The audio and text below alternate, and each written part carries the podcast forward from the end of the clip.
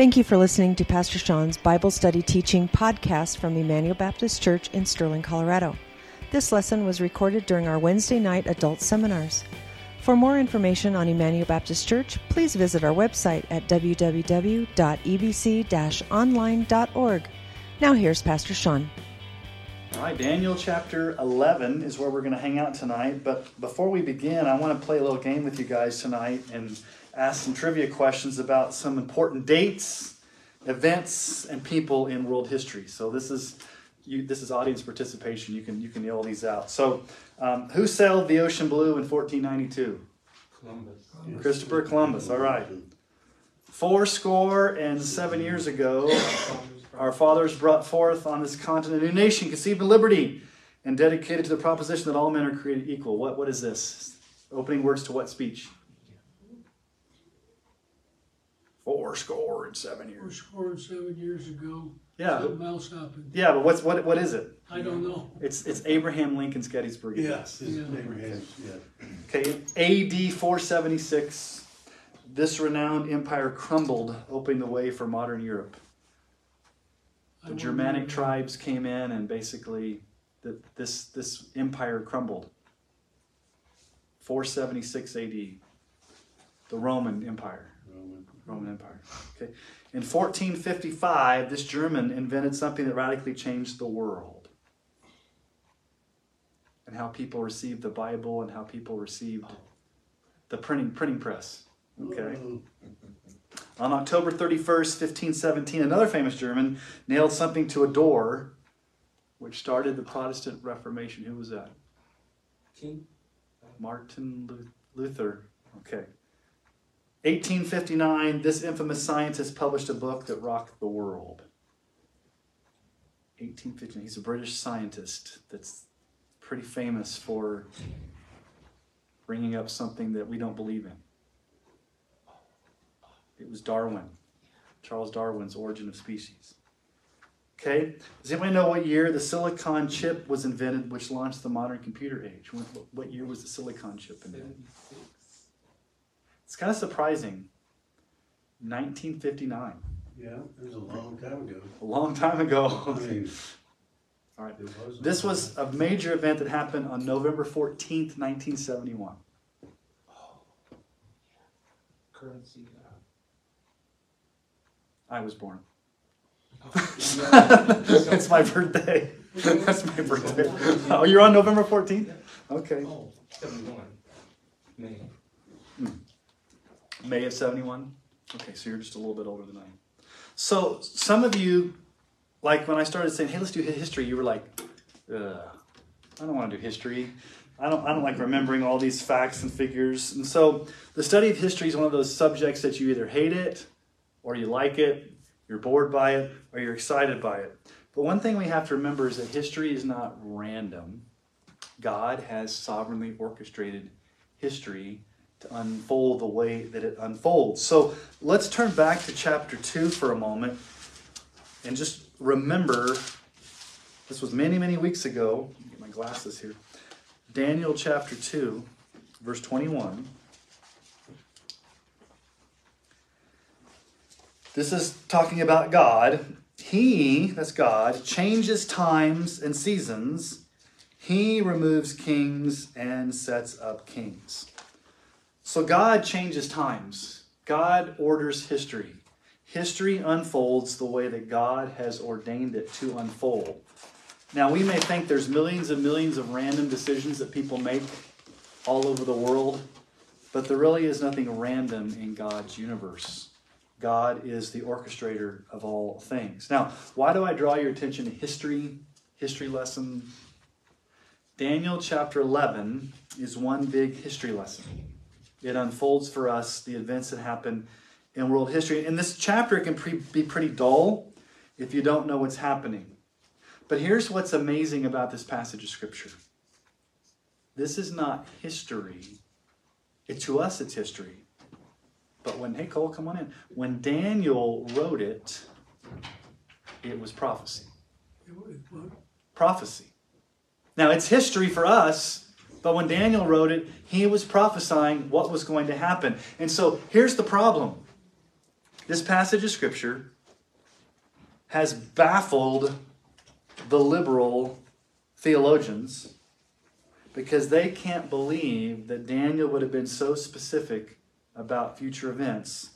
They think it wasn't written by Daniel and it was written after the events occurred. So let me ask you a question Can God work in a man's mind and heart to write what will happen and then it does happen exactly the way he wrote it to happen? Okay, yes. If you believe in a sovereign God, in a miraculous God. And so what liberal theologians do is they say this can't be true, this can't be so. Daniel could not have written this before these events happened.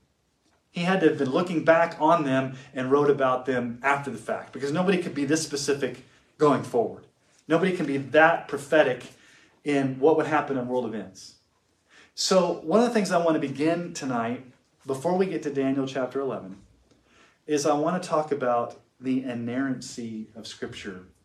The inerrancy of Scripture is under attack today. Now, what do I mean by inerrancy? That's kind of a, a theological buzzword. Have you guys heard the term inerrancy? The, the authority of Scripture? So, what I want us to do is, I want us to think about what the Bible says about itself, and then I want us to go to Daniel chapter 11.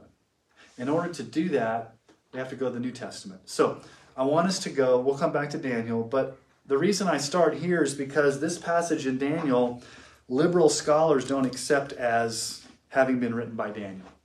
They just kind of say, this, this can't be so. So let's turn to 2 Timothy chapter 3, verses 15 through 17, and let's see what the Bible says about itself. 2 Timothy, so is everybody in the New Testament now? 2 Timothy 3, 15 through 17. All Okay. scripture is inspired by God. Yeah, that's where we're at. you're right, you're right, Larry. All right, so let's start in verse 15. How he's talking, Paul's talking to um, to Timothy, his young son in the faith. But as for you, continue in what you've learned and have firmly believed, knowing from whom you've learned it, and how from childhood you've been acquainted with the sacred writings, which are able to make you wise for salvation through faith in Jesus Christ. All Scripture is breathed out by God and profitable for teaching, for reproof, for correction, for training in righteousness, that the man of God may be complete, equipped for every good work. Okay, there's, there's three things I want us to think about in this passage of Scripture. Paul says, You've been acquainted with the sacred writings. Graphe is the Greek word there. Scripture. What are the sacred writings that Paul is referring to? It refers to the written word of God, in particular the Old Testament. Because has the New Testament been completed at the time that Paul's writing to Timothy? No. What Timothy's reading is the Old Testament. So the Old Testament are the sacred writings. But notice what Paul says there at the beginning of verse 16 all, all Scripture, the totality of the written Word of God, all. That means Genesis through maps, Genesis through Revelation. Maps are at the back of your Bible. It's kind of a joke.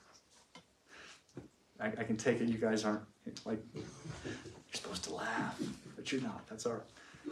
All scripture. But the most important word there is all scripture is breathed out by God. What does it mean that the written word is breathed out? It's, it's two words together theo, nustos, theopneustos. It literally means God breathed, God's breath. God breathed it out. So here's what it means. When it means that the scripture, all scripture, all the written scripture, it means this God has breathed out his very word into the hearts and minds of the writers of scripture so that what was written down is the literal word of God down to the very last, most minute detail. Now, some translations say inspired. All scriptures inspired. And that's, that's a fine translation, but sometimes that can be a little confusing. Because when you hear the word inspired, we kind of have some weird understandings of the word inspired today um, in our culture. So, for example, we can think of the word something's inspiring, or somebody was inspired to do something. So, like you could say, Shakespeare was inspired to write Romeo and Juliet. But that's not what it means because that's that's a human writing a work of art. Or you could say the Nuggets were inspired to win the NBA championship this past summer. They were, they, they were really motivated, they were inspired to do that. Or you could say, like, a, a writer or a singer or an artist was inspired to write the new song. It doesn't mean that the scripture is inspiring, although it can be. And it doesn't mean when you read the Bible you feel some type of inspiration or some type of motivation. What it means is, is that God supernaturally worked in the hearts and minds of the scripture writers so that what they wrote down, every bit of it, is God's very breathed out word. Now, we don't know exactly how this happened. I don't think it was like a little parrot on the shoulder, like talking to the writer, and he's like a stenographer in a courtroom. Um, we were not given the exact method on how God did this. There's one scripture that gives us some information, possibly on how God did this. We know he, we know that the final product, the scripture, the written scripture, the final product, what we have here is literally God breathed. But 1 Peter 1, 20 through 21 gives us kind of an idea here. Knowing this, first of all, that no prophecy of scripture comes from someone's own interpretation. For no prophecy was ever produced by the will of man but men spoke from God as they were carried along by the Holy Spirit. So it wasn't like Paul sat down and said, Hey, this is a cool thing I'm going to write. This is kind of a cool thing. No, it says men were carried along by the Holy Spirit. So here's what it means. Is that supposed to be Second Peter or First Peter? Second Peter. Thank you. Sorry. Did I say First Peter? Yeah, it's Second Peter. It means this the Holy Spirit powerfully and supernaturally guided the human authors to write the scriptures. Somehow God worked in their hearts and minds to write down exactly what He wanted written down. Okay. So if that's true, and it is, that if all scriptures God breathed, and God worked in the hearts and minds of the scripture writers to write stuff down, and there's a logical and a theological conclusion, there's a therefore. The therefore is this we must believe that the entire Bible is absolutely true without any errors. So, inerrancy means without errors. It means the Bible contains no errors, the Bible contains no contradictions, the Bible has no mistakes. The Bible is the final product that's the God breathed word. So, there's no mistakes, there's no errors, it's not like somebody looking at Daniel 11 and saying, Daniel couldn't have possibly written this before it happened because there's no way he could have predicted these things. Well, if the Holy Spirit's superintending him to write it down, then yes, God can do that. God's not going to lie. Numbers 23 19. God is not a man that he should lie, or a son of a man that he should change his mind. Has he said, and will he not do it? Or has he spoken, and will he not fulfill it? God's not going to lead the scripture writers to write down something that's not true and he's going to prevent them from error. Proverbs chapter 30, verse 5. Every word of God proves true. He's a shield to those who take refuge in him. Every word of God proves true. And then Jesus said in John 17, 17, Sanctify them in the truth. Your word is truth. Now notice your word is truth. Jesus could have said, Your word is true. There'd be nothing wrong with him saying, Your word is true. But he says, Your word is truth stronger. Okay, so how reliable is the Old Testament? Could Daniel have possibly written these things before they happened? Well, let's talk about how Jesus himself viewed the Old Testament. Because how Jesus viewed the Old Testament is going to help us understand how we should read the Old Testament. And so there are two evidences or arguments I'm going to make from Jesus on how Jesus understood the Old Testament and how we should. So here's number one Jesus believed in the authority of the entirety of Scripture down to the most minute details. Now, how do we know that? Well, Matthew 5 17 through 18 says this. This is Jesus speaking. Do not think that I've come to abolish the law or the prophets. I have not come to abolish them, but to fulfill them. For truly I say to you, until heaven and earth pass away, not an iota, not a dot will pass from the law until all is accomplished.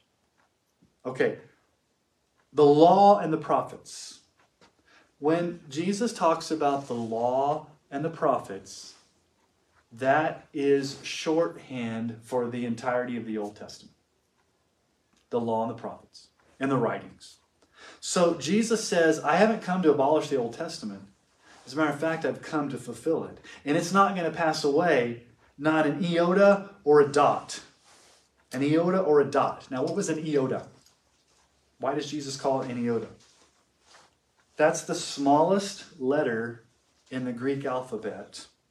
Jesus is probably referring to the, the smallest little stroke of a pen in the Old Testament. So, the Old Testament, the smallest alphabetic symbol is what we call the yod or the jot. The jot and the tittle. I think some King James calls it jot and tittle. So basically, what Jesus is saying is this jot and tittle, iota, dot, the, the tiniest strokes of a pen on the scroll. What Jesus is basically saying is this Jesus had the highest possible view of the Old Testament scriptures down to the, the, the, most minor stroke of the pen. It's like down to the very exact wording. Jesus believed it to be true. And notice the permanence of it. He says, Heaven and earth will pass away, but God's word will not pass away.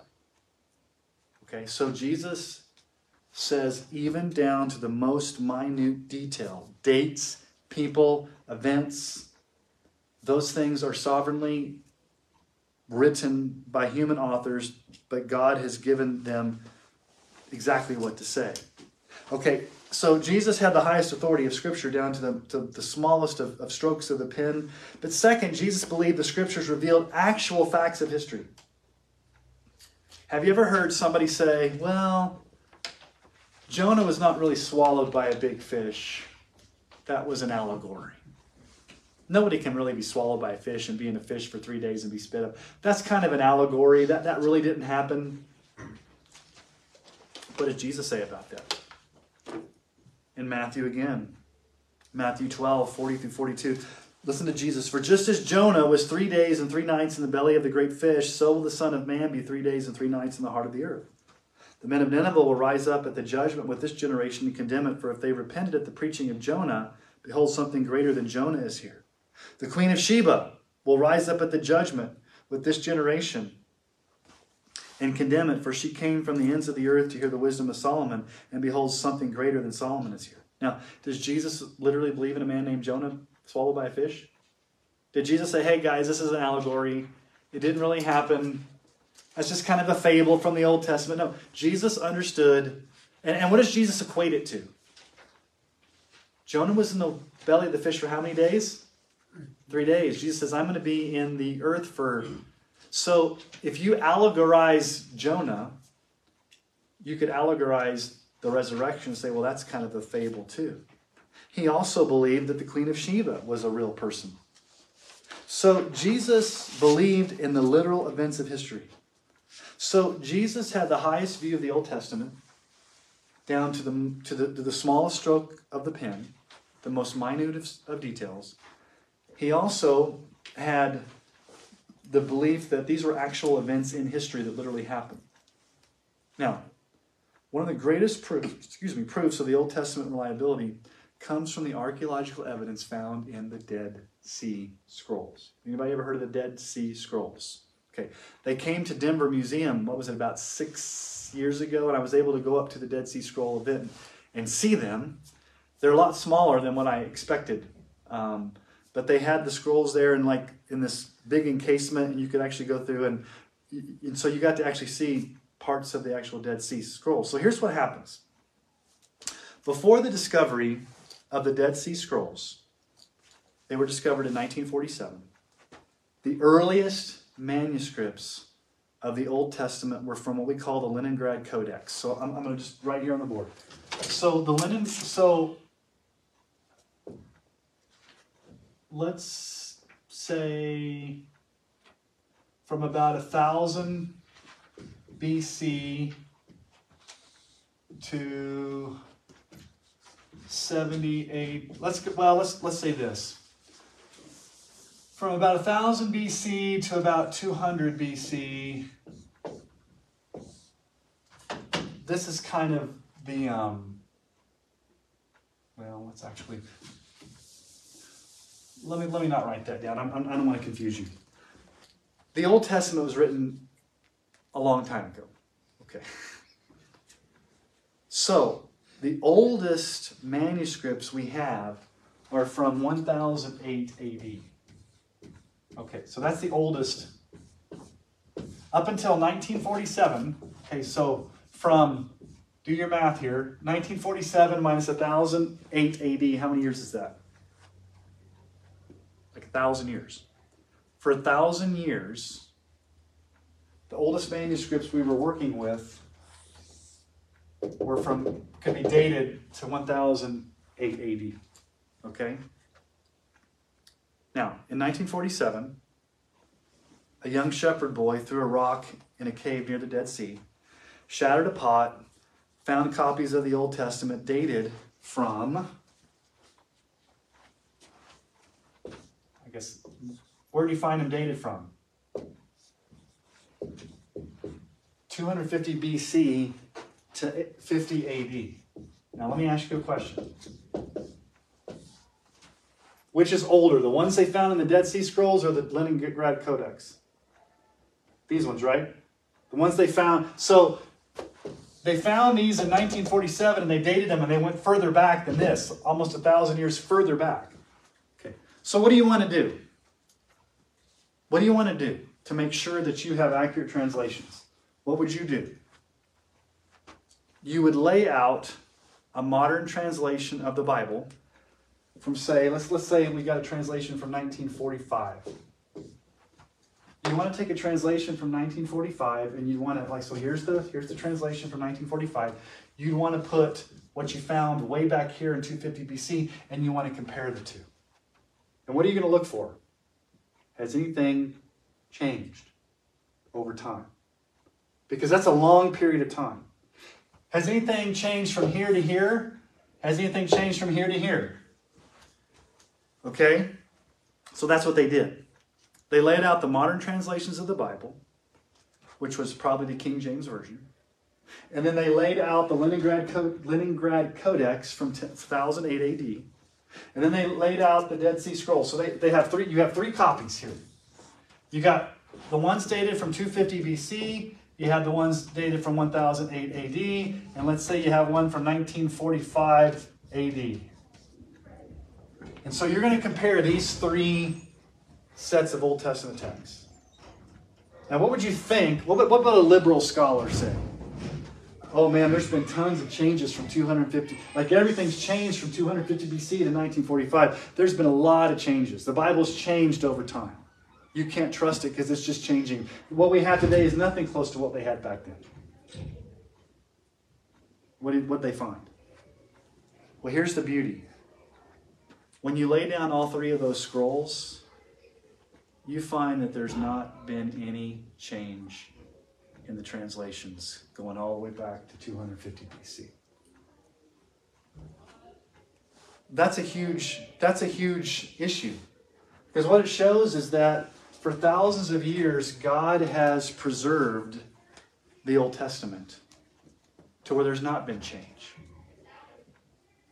Now, there's another archaeological evidence that happened as well. In 1970, in the in En Gedi, Israel, archaeologists found an ancient scroll that was burned. It was excavated from a chest that they found in a synagogue. It's the oldest Hebrew scroll that was found since the Dead Sea Scrolls. Okay? So it's another scroll, not the Dead Sea Scroll, it's another scroll, but it was burned. And they were afraid if they unrolled the scroll as a burned scroll, they would destroy it and not be able to see what, what was in it. So they had this scroll since 1970 and they, they really didn't know what to do with it. Well, in 2014, because the technology, they performed a high resolution 3D scanning of the burnt scroll. Um, and what they found that it contained the first eight verses of the book of Leviticus. and they compared it. What do you think they compared it to? They compared it to the Leningrad Codex. They compared it to the Dead Sea Scrolls. They compared it all. They compared it. What do you think they found? Again, no difference. There's also another archaeological find in Egypt. After um, there, there was a list of stopping places the Israelites traveled out of Egypt in the Exodus, it's now a list of cities along a similar route on the temple wall of Karnak, Egypt, from 1504 to 1450 BC. So they've even found archaeological evidence going all the way back to the time of the Exodus to show that the, the route that the Israelites came out of Egypt was true. Okay? So, we took that little excursion. We haven't got to Daniel yet. The reason I take us on that excursion is to show you that there are people today that do not believe in the authority of the Bible. And I'm saying Christians. We, as a church, are in a minority among evangelical Christians when it comes to believing in the inerrancy, authority, and inspiration of Scripture. Most seminaries today have stopped teaching stuff like this. You come to this passage in Daniel, and most seminaries today, they're going to say this can't be written by Daniel. This was edited later on by an editor. They came in after the fact because this possibly can't happen. So the Bible is always under attack because people don't believe in the sovereignty of God to protect the Bible. And so it's interesting. You guys remember that old game of telephone when you were a kid? Do you remember? Te- does anybody remember telephone? Like first person starts and they say something. Like if I were to say something to Cole and Cole say something to Brandon and Brandon, and I go all the way around and it comes back to me. What's the point of the game? Hopefully that the, the thing stayed the same. What usually happens? It's like something totally off the wall. Okay, think about how many thousands of years we have here that you could have had a telephone situation where something started way back here in 250 BC and it comes up here to 1947 and you got something totally different. But you don't. It's intact, it's preserved because God sovereignly did that. So I just want you to understand that we here at our church believe in the authority of the Bible, and it's so important because a lot of people don't. And so when we get to Daniel chapter 11, liberal scholars say there's no way that Daniel could have predicted these things that came true. So, with that being said, that's a long introduction. Let's go to Daniel chapter 11. And we will see this unfold. And this is a long chapter, and it kind of gets, to be, to be honest with you, when I was studying Daniel chapter 11, it kind of got a little murky and kind of like, kind of got a little dull and like, what is this all about? So I'm going to do my best instead of going verse by verse and line by line like I normally do, I'm going to kind of just show you the highlights of what's going on in the passage of Scripture. So let's just um, read 11, 1 through 4. Okay? And as for me, in the first year of Darius the Mede, I stood up to confirm and strengthen him. And now I will show you the truth. Behold, three more kings shall arise in Persia, and a fourth shall be far richer than all of them. And when he has become strong through his riches, he shall stir up against all the kingdom of Greece. Then a mighty king shall arise, who shall rule with great dominion and do as he wills. And as soon as he is arisen, his kingdom shall be broken and divided to the four winds of heaven, but not to his posterity, nor according to the authority which he ruled, for his kingdom shall be plucked up and go to others besides these. Okay, what in the world is this all about? What this is a prophecy of in this first section is the king of Persia, Xerxes the First. He was the husband of Esther, the queen. And then it talks about a king coming after him from Greece, Alexander the Great. Now, not much is given here because it's dealt with elsewhere. And so basically, that literally happened in history. Alexander the Great, the king from Greece, came and took over the kingdom of Persia. Okay? The next section focuses on the conflict between the two kingdoms of the north and the south. And this makes a lot of sense today when you look at issues going on in the Middle East, because these conflicts have always happened based upon where Israel is geographically. Okay, if I were to have a map, let's just look at a map. I don't have a map. Do you guys have a map in your Bible? You guys have maps in your Bibles? You have a map at the back? If not, I'll. What? I said Genesis to maps, huh? I should have brought. Okay, so I'll just pull my pull my map up here. If you look at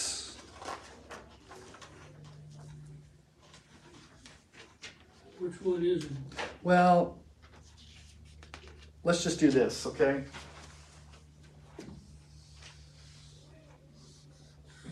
Okay, this is the Mediterranean Sea. Okay, and this is like way out here's Italy. Okay. What nation do you have down here at the tip of Africa? You have Egypt, right?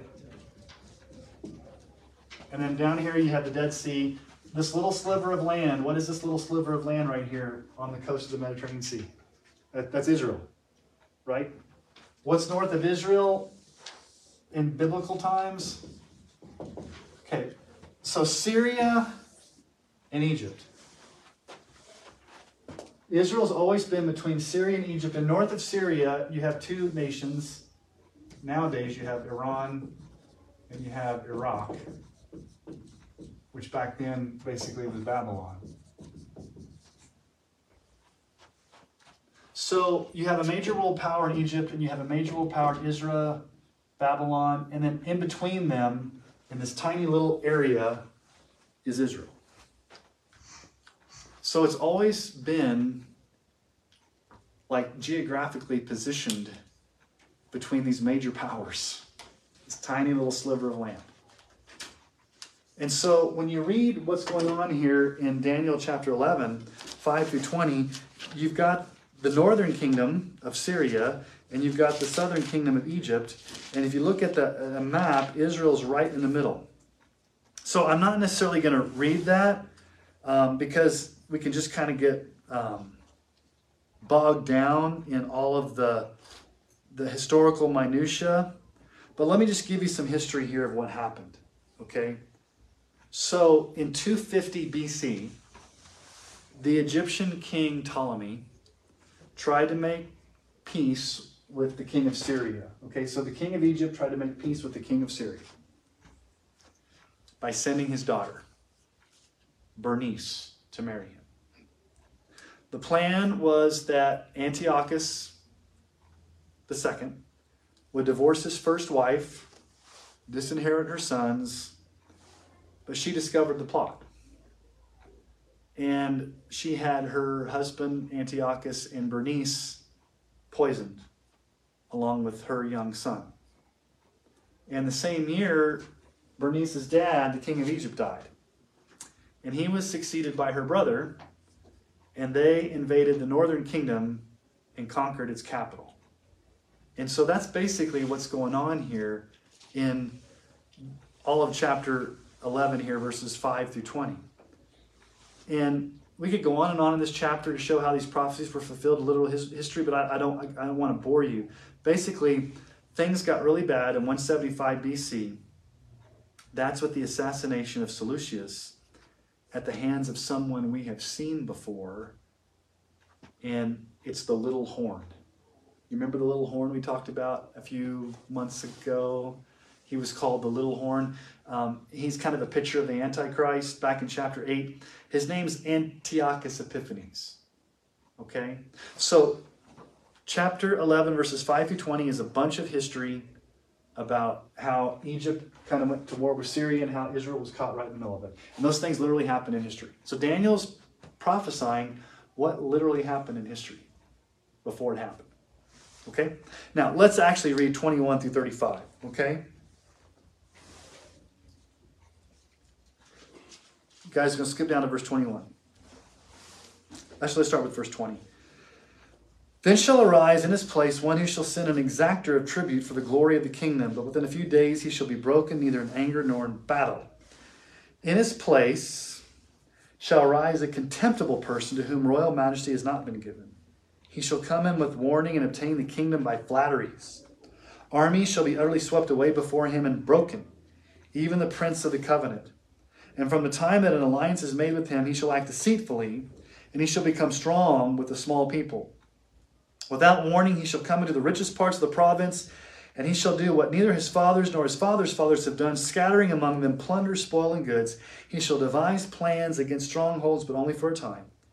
And he shall stir up his power and his heart against the king of the south with a great army.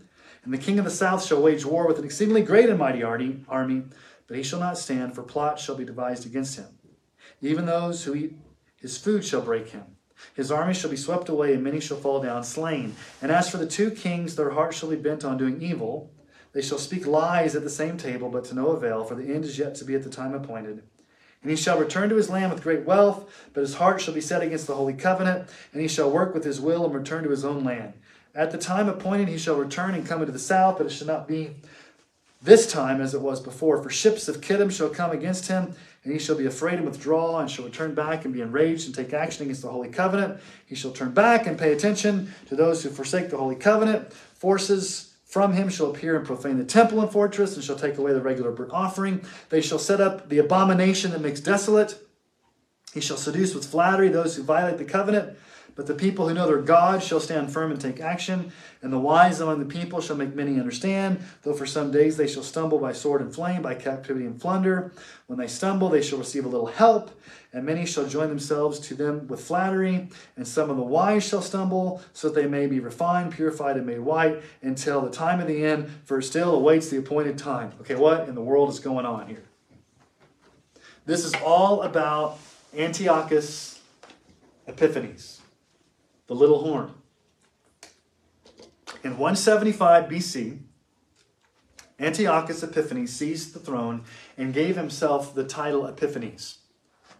Now, Epiphanes means I am God or illustrious one. So he's a king that basically takes the name I am God. I'm the one in charge. Now, we saw this back in chapter 8. He was deceptive, he was manipulative. Um, he sent his tax collector to Jerusalem on the Sabbath day, the holy day of the week, to come. Here's what he, here's what he did, okay? He sent his tax collector to come into quote unquote church on Sabbath as kind of a, like to, to show that there was peace. And what ended up happening was they massacred the Jews and ransacked the temple as they were worshiping. And what this what, what Antiochus Epiphanes did was he burned the scriptures, he put an end to the sacrificial system, and he killed over 20,000 men, women, and even children. Anti Semitic, hor- horrifying things. Reminds you a lot of what Hamas did a few months ago. He did this in Jerusalem. But the grossest moment of blaspheming was when he slaughtered a pig on the altar of the temple in honor of the Greek god Zeus. And this is called the abomination that causes desolation. Okay? Number one, pig was an unclean animal. To bring a pig into the holy temple was sacrilegious. And then to slaughter a pig on the temple mount to Zeus was the height of blasphemy. Because basically, Antiochus is saying, Yahweh, the God of Israel, is not God. And the sacrificial system is not by bulls and goats, by the blood, the way that God, God prescribed it. I'm going to profane that by using an unclean animal, a pig, and I'm going to slaughter it to Zeus. But he was a smooth talking politician, and he got many Jews to come to his side.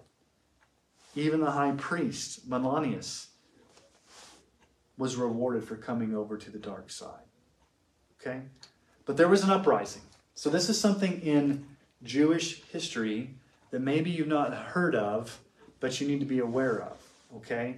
This is what we call intertestamental. So this is a, this is between it's in that 400 years between the end of the New Te- Old Testament and the beginning of the New Testament. Okay? So those silent years.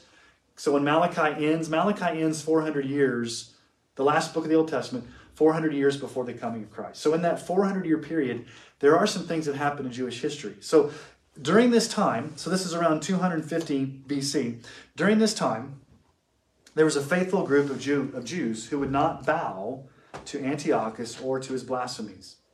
So there was a priest named Matthias, or Mattathias. He had five sons, including one son named Judas. Okay? They came to be known as the Maccabees because Maccabees means hammer. Hammer. They started a revolt against Antiochus, and eventually they were powerful enough to overthrow the Syrian king.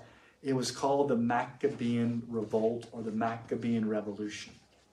So these faithful Jews banded together, had a military uprising, got rid of this despot, this dictator, and basically overcame him with the Maccabean revolt. But this was a time of major persecution under Antiochus Epiphanes. Many were imprisoned, many were killed, many were slaughtered. Um, in this period, this revolt, this period of extreme warfare and persecution, guess how long it lasted? Three and a half years. Three and a half years is a symbolic number going all the way back to Daniel of a period of intense persecution. So whenever you see three and a half years, that's a symbolic or a, or a, a code word for intense persecution. And so, since God is sovereign over all things, the reign of Antiochus came to an end in 163 BC when he died. Basically, he died of insanity because he was defeated in battle and he couldn't handle it. Okay, so that's what this passage of scripture is all about is, is about antiochus epiphanes his rise to power in jerusalem the maccabean revolt. Uh, and again these things happened hundreds of years after daniel lived. These, these things were literally fulfilled. So again how could daniel predict these things that literally came true? Now there's a switch here. In verse 36 most scholars believe there's a switch where Daniel is no longer prophesying about Antiochus Epiphanes, but he's going to the end times, talking about the Antichrist himself. So it's like it skips to, okay, we're not just going to immediate future, but we're going into like the end times, end times. And so um, most scholars believe verses 36 through 45 speak of the end of the age. That end times Antichrist because the descriptions of the ruler in verses 36 to 45 don't fit the historical data we have regarding Antiochus Epiphanes. It doesn't fit his profile. So let's let's read this and keep in mind that this last section is probably talking about the future future. Like way into not not like immediate future where Daniel's talking about in the next couple of hundred, two or three hundred years. We're talking about like maybe within our lifetime or maybe not, but just that, that end times Antichrist. So let's read verse 36. And the king shall do as he wills. He shall exalt himself and magnify himself above every God, and shall speak astonishing things against the God of gods. He shall prosper till the indignation is accomplished, for what is decreed shall be done. He shall pay no attention to the gods of his fathers or to the one beloved by women. He shall pay attention to he shall not pay attention to any other god, for he shall magnify himself above all. He shall honor the God of fortresses instead of these. A God whom his fathers did not know, he shall honor with gold and silver, with precious stones and costly gifts. He shall deal with the strongest fortresses with the help of a foreign God. Those who acknowledge him shall load with honor. He shall make them rulers over many and shall divide the land for a price.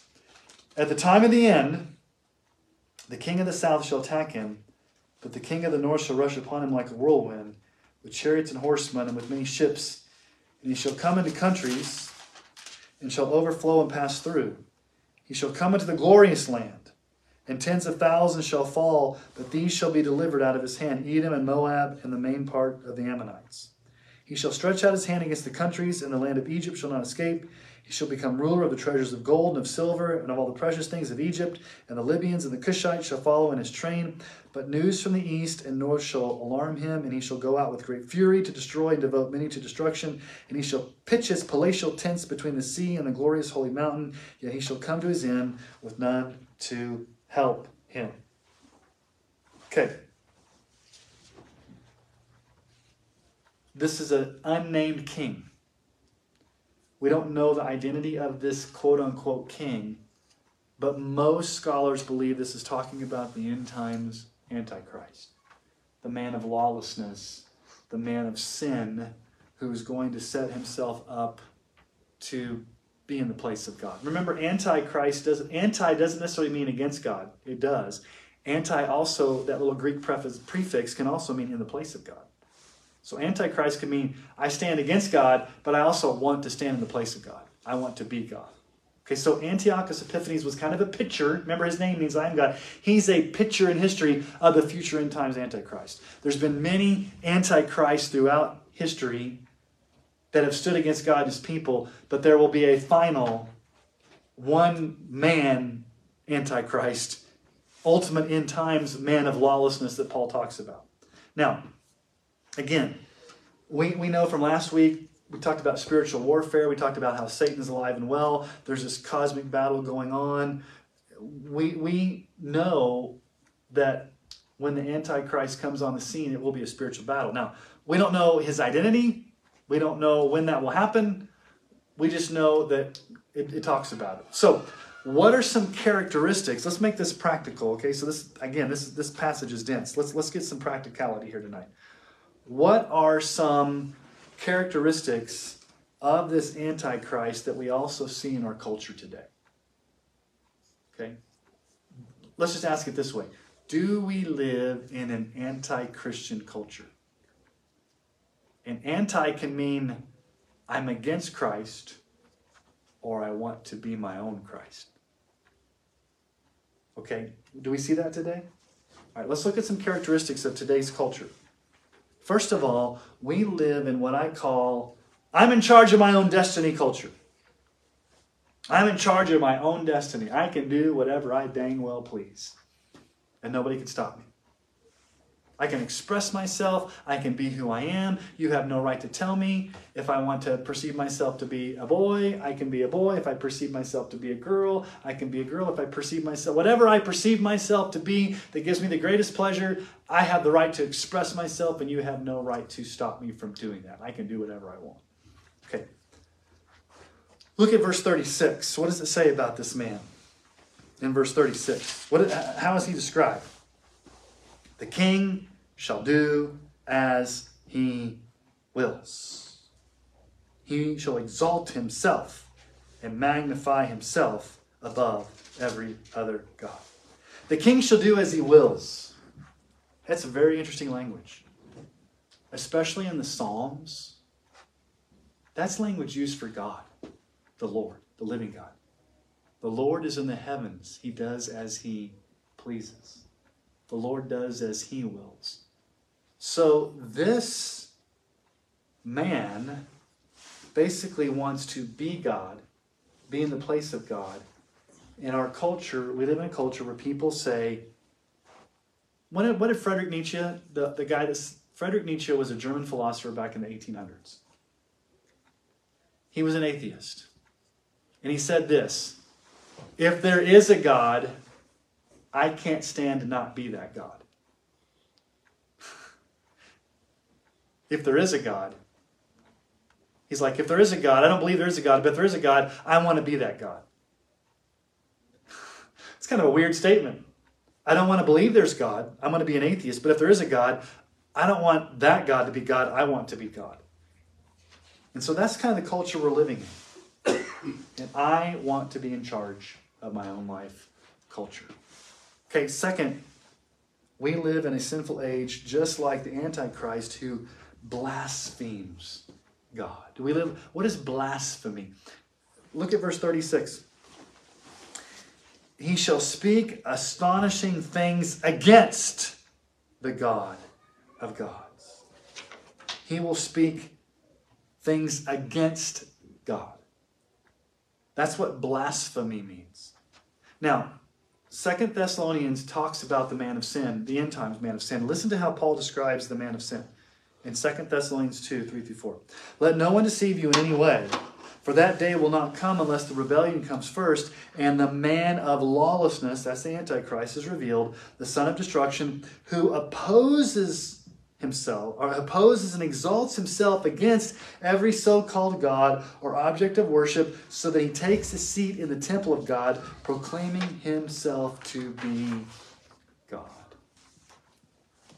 That's what the end times Antichrist is going to want to take the place of God. Here, he's speaking against God. Okay, so the Antichrist is known by different names. He's called the Antichrist. He's called the man of lawlessness. In Revelation 13, he's called the beast. Okay. So you've got the beast from the sea, the Antichrist, the man of lawlessness, it's all the same, same person. So listen to what Revelation 13 describes him as. Revelation 13, 5 through 6. The beast was given a mouth uttering haughty and blasphemous words. And it was allowed to exercise authority for 42 months. It opened its mouth to utter blasphemies against God, blaspheming his name and his dwelling, that is, those who dwell in heaven. What exactly is blasphemy? It's a word we don't use. I mean, you, you hear it a lot around church. Blasphemy, that's blasphemous. It's blasphemy. Blasphemy literally means to speak evilly against God. To either use God's name as a cuss word, to, to, to, to yell at God, to shout at God, to, to, to hatefully speak about God with your mouth, to blaspheme. But I also think that not only can you speak blasphemies out of your mouth, but you can also have a lifestyle that shows a blasphemous rebellion against God. Basically, blasphemy is whether you whether you say it or whether you live it. You're basically saying, "I want to be God, I hate God, and I'm against God, and I'm violently opposed to it." Now, here's the thing. Us as Christians probably are never going to be guilty of outright blasphemy against God. But how many times do we live as if we don't care much about God and His Word? We rebel in our hearts and say, Yeah, I know what the Bible says, I know what God says, but I'm going to kind of do my own thing. That, in a way, is blasphemy in a sense because you're basically saying, I'm not going to obey God, even though I know I should. I have a rebellious heart. It's easy to point the finger at the blasphemous culture out there and say, man, those non Christians, they're blasphemous. When we have to look at our own hearts and say, now, wait a minute. There are times when I don't do what God asked me to do, and I can have a rebellious spirit. And I wouldn't call myself a blasphemer, but in a way, in your heart, you could be like, I'm disobeying God and being rebellious. Okay, so number one, there is the I am God. Number two, I hate God. Okay? kind of like Nietzsche. If there is a God, I cannot stand not to be that God. Okay? So I I am God, therefore I, I hate God. Okay, so here's the third thing. We also live in a culture where might is right or power and corruption are legitimized as normal. Look at verse 38. He shall honor the God of fortresses instead of these. The God of fortresses. And what in the world does that mean? Basically, what it means is, is for this Antichrist, military power, violence, and might will be the highest God of the Antichrist. I want to amass, and look at the things he wants to amass there in verse 38. A God whom his fathers did not know, he shall honor with gold and silver, with precious stones and costly gifts. He shall deal with the strongest fortresses with the help of a foreign God. I, so here's the Antichrist. He wants to get rich and wealthy through military might and power and to wage that power. So ultimately, it's about ultimate power. What do most tyrants want? Power. He wants power. So, if you think about who this Antichrist embodies. I want to be God. I hate God. And I want power, especially military power and wealth, so that I can wield my power across the world and do whatever I want. Now, let's just ask yourselves a question. Does that mark some of the attitude that we see in our culture today? I want to be God. I hate God. And I want power. you see that today, don't you? And what it does is it boils down to a battle for truth. So here's the thing.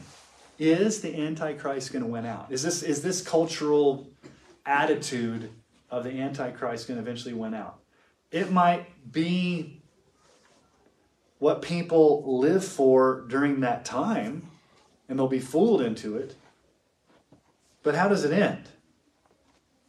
Well, Paul tells us. In the end, we know that victory is Christ and that the future the Antichrist will be destroyed. We, we find out the end in 2 Thessalonians 2 8 through 10. And then the lawless one will be revealed, whom the Lord Jesus will kill with the breath of his mouth and bring to nothing by the appearance of his coming. The coming of the lawless one is by the activity of Satan with all power and false signs and wonders and with all wicked deception for those who are perishing because they refuse to love the truth and so be saved. So not only is this going to be, I want to be God, I hate God, I want power, but behind it all is going to be satanic machinations, if you will, satanic inspiration.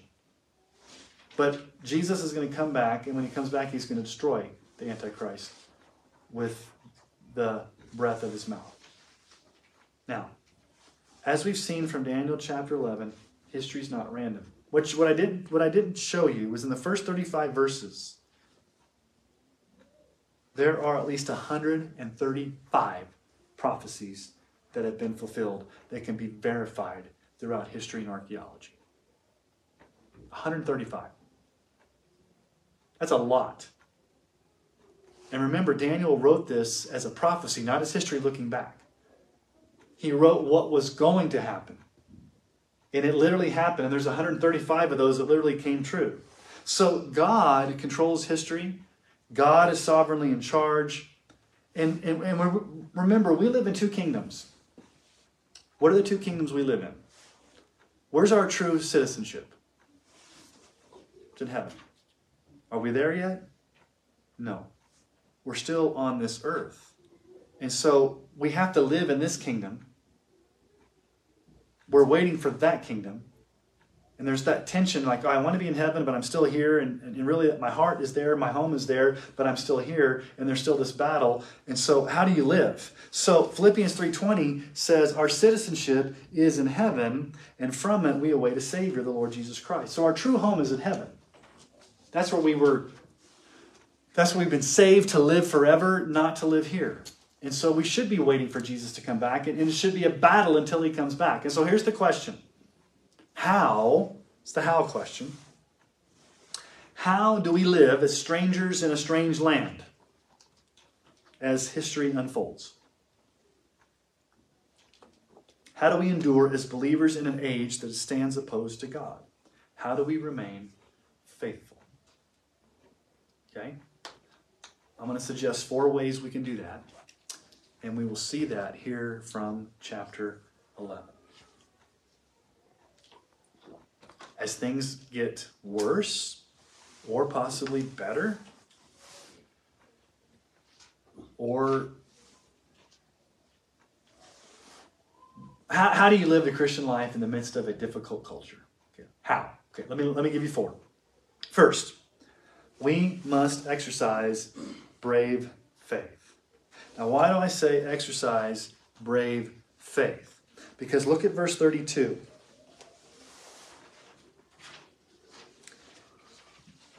He shall seduce with flattery those who violate the covenant, but the people who know their God shall stand firm and take action.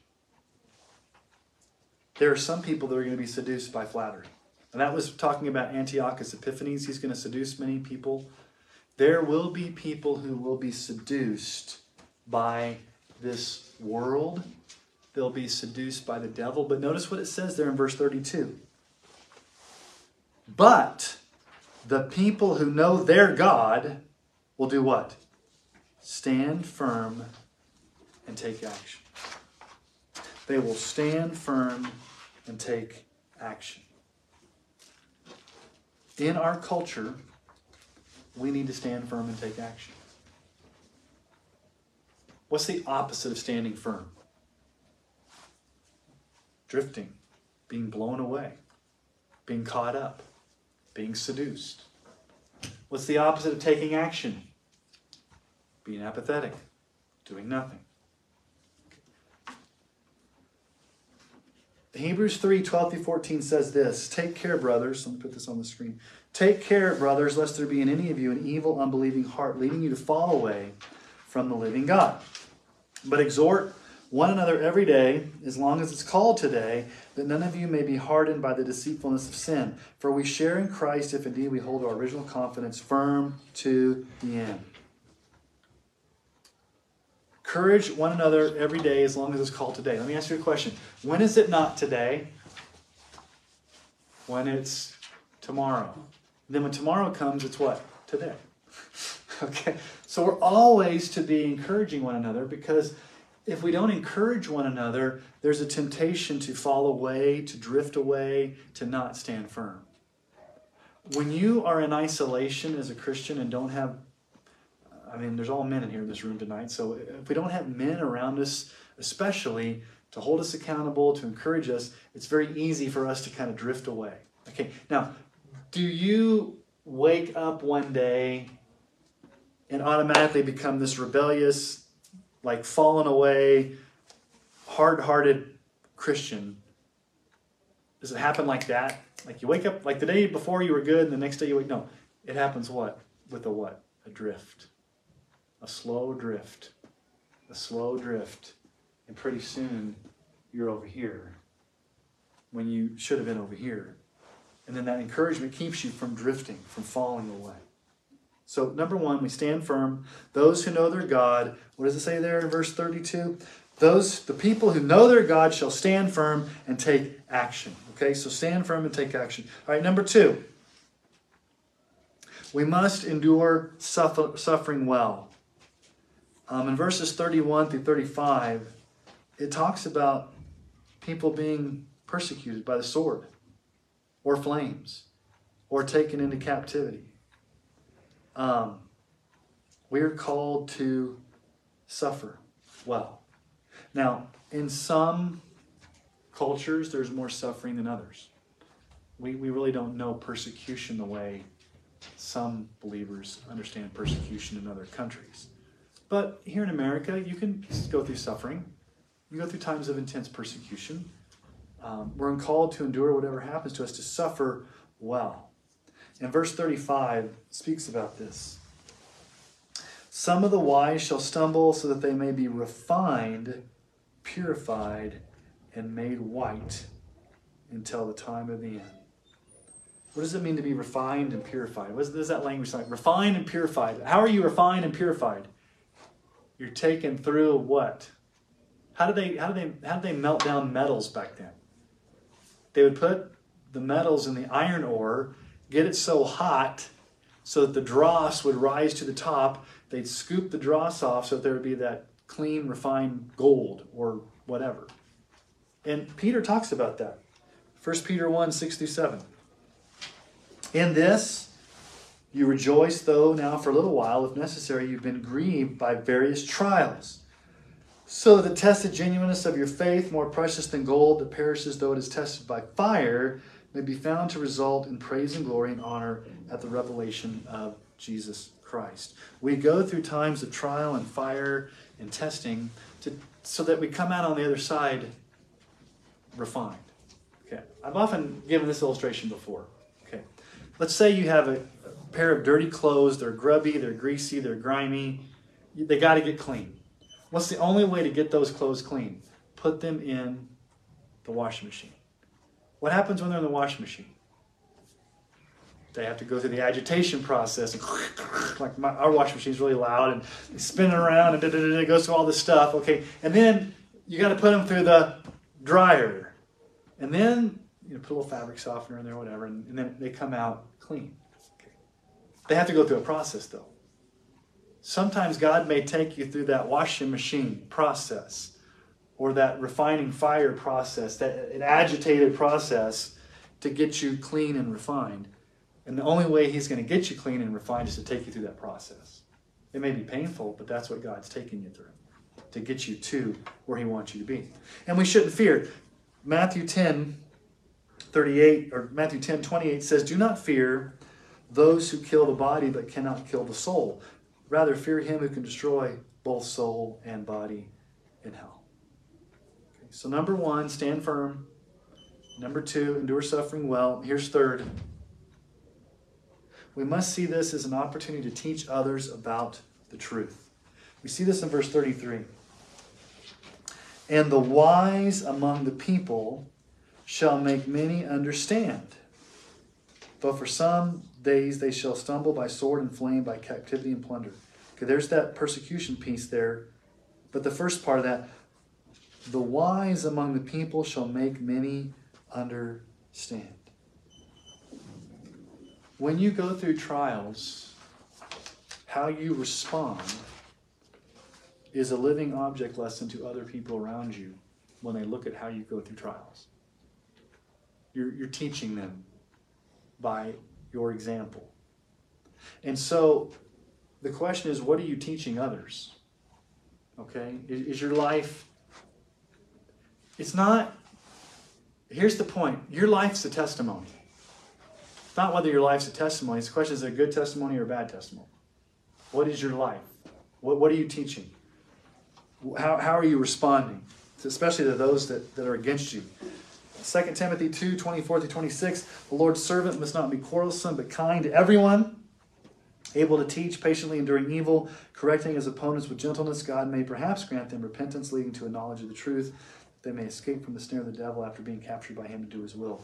So, how you respond, like when you correct other people, when you patiently endure evil, when you're gentle, that does express to others how you're handling suffering. Okay? And then, fourth, this is kind of the overall theme of chapters 10, 11, 12. We must be a people of prayer. All right, chapters 10, 11, and 12 is one big unit and it's one vision. And how does it start? It starts with Daniel mourning and praying and fasting for three weeks. Remember? He's spending three weeks in fasting and prayer. And so, as world events and things in our lives before us, we, we see these things and they kind of get weird and crazy. We need to remind ourselves that God is sovereignly in control. And we cling to Him in prayer. God has to be the one to answer our prayers. God, we rely upon God, we trust God, we pray to God. And so it's not a time to be passive. So here's some questions to ask yourself related to these four things we talked about. Okay, these are just recap. Here's some questions to ask yourself. Am I exercising brave faith in light of what's happening around me? Am I a pessimist about the future? Do I get so caught up in what's going wrong in the world that I don't see how God is at work? I think sometimes we as Christians can get so caught up in all the things that are going wrong and all the craziness that we don't stop and say, wait, God's doing some things in His grace, and there are some positive things that are happening. Um, and am I am I being am I exercising faith in the midst of this? Second, again, questions to ask yourself: Are you suffering well? Are you enduring hardship with a Christ-like attitude? Third, are you taking opportunities to teach others? This doesn't mean that you're a Sunday school teacher or a growth group leader or that you're in an official teaching capacity. It just means that is your life giving forth the testimony of Christ? What are you who are you influencing for the gospel? What is your life showing forth for others as an example? And then the last question is how's your prayer life? Are you desperate for God to work? Are you fighting this battle on your knees? So in the end, it doesn't depend upon our efforts, the intensity of our prayers. It always comes back to Jesus and the gospel. So we can only do this, we can only stand firm, we can only pray, we can only endure suffering, not because of anything within ourselves, but because of the power that Jesus gives us in the gospel. His death, his burial, his resurrection, the power of the Holy Spirit in our lives. And it's interesting. Um, I want you to think about something for a moment. As obedient as Daniel was in his commitment to God, as committed as Moses was in leading Israel into the promised land, as obedient as prophets like Jeremiah and Isaiah, you think about the suffering of Job, you think about Abraham, Isaac, and Jacob, you think about Samuel, you think about all those Noah, all those Old Testament people. Here's something those Old Testament saints did not know about. There was a mystery hidden to them that was made known to us, and it makes all the difference to how we fight the battle in this fragile life. What's the mystery? Now, they had an understanding through a glass darkly of a Messiah. Based upon the covenant of grace, they knew that there was going to come one day a Messiah who would save his people from their sins. But it was almost like it was a mystery, it was, it was shrouded. What does Paul say has happened to us? In Colossians 1 26 and 27. The mystery hidden for ages and generations, but now revealed to his saints. To them, God chose to make known how great among the Gentiles are the riches of the glory of this mystery. And here's the mystery Christ in you, the hope of glory. They understood that there was a Messiah that was going to come because of Genesis 3:15. They knew that the head of the of the, the serpent would be crushed by this Messiah that would come. They had the sacrificial system that pointed to Jesus. But one thing they didn't know was that Christ would actually come, die on the cross, rise again, and then send the Holy Spirit to live in you to give you the power to live that Christian life. Christ in you, the hope of glory. So our only hope is Christ in us. Christ for us, Christ in us. Christ died for us, He's for us. The cross is all what He did for us, and then Christ in us, He gives us the power to live it out. So we can remain steadfast, we can endure suffering, we can have testimonies of our lives that impact others, and we can be a people of prayer because Christ is in us, giving us the power to do that. No matter how crazy the world gets, we can look to Him because God is sovereignly orchestrating history to its end, and He's called us to be a part of, of it where we are right now. Not to be passive, but to trust in Him and live for Him. So that's where we're ending up tonight. Do you guys have any questions, comments, snide remarks? I've been talking a lot tonight. I'm gonna get some water here. real. Next, next week we finish up. Next week's our last Wednesday night before we take a break for the Christmas holidays. And so we'll finish up Daniel next week with chapter 12. This was kind of a weird lesson tonight because it's a lot of history, but any other questions? If not, we'll quit. We'll conclude. You guys okay with concluding? All right, let's pray. Father, thank you for this opportunity we have tonight to, to look at your word. I know Daniel's dense, it's confusing, there's a lot of information there, but Lord, help us just to remember these, these four things tonight. Lord, help us to be a people that are stand firm in, in your in your grace, Lord, that we're, we're men of faith. Lord, help us to endure suffering well when we are persecuted, when we do suffer, give us the strength. Lord, help our lives to be a testimony to teach others. Help us to be impacting others in our attitude and our actions. And, and Lord, help us to be men of prayer, that we can lead our, our, our families and, and, be the men you've called us to be. And so, Lord, thank you for this opportunity tonight that we've had to worship you through the book of Daniel. We ask this in Jesus' name. Amen.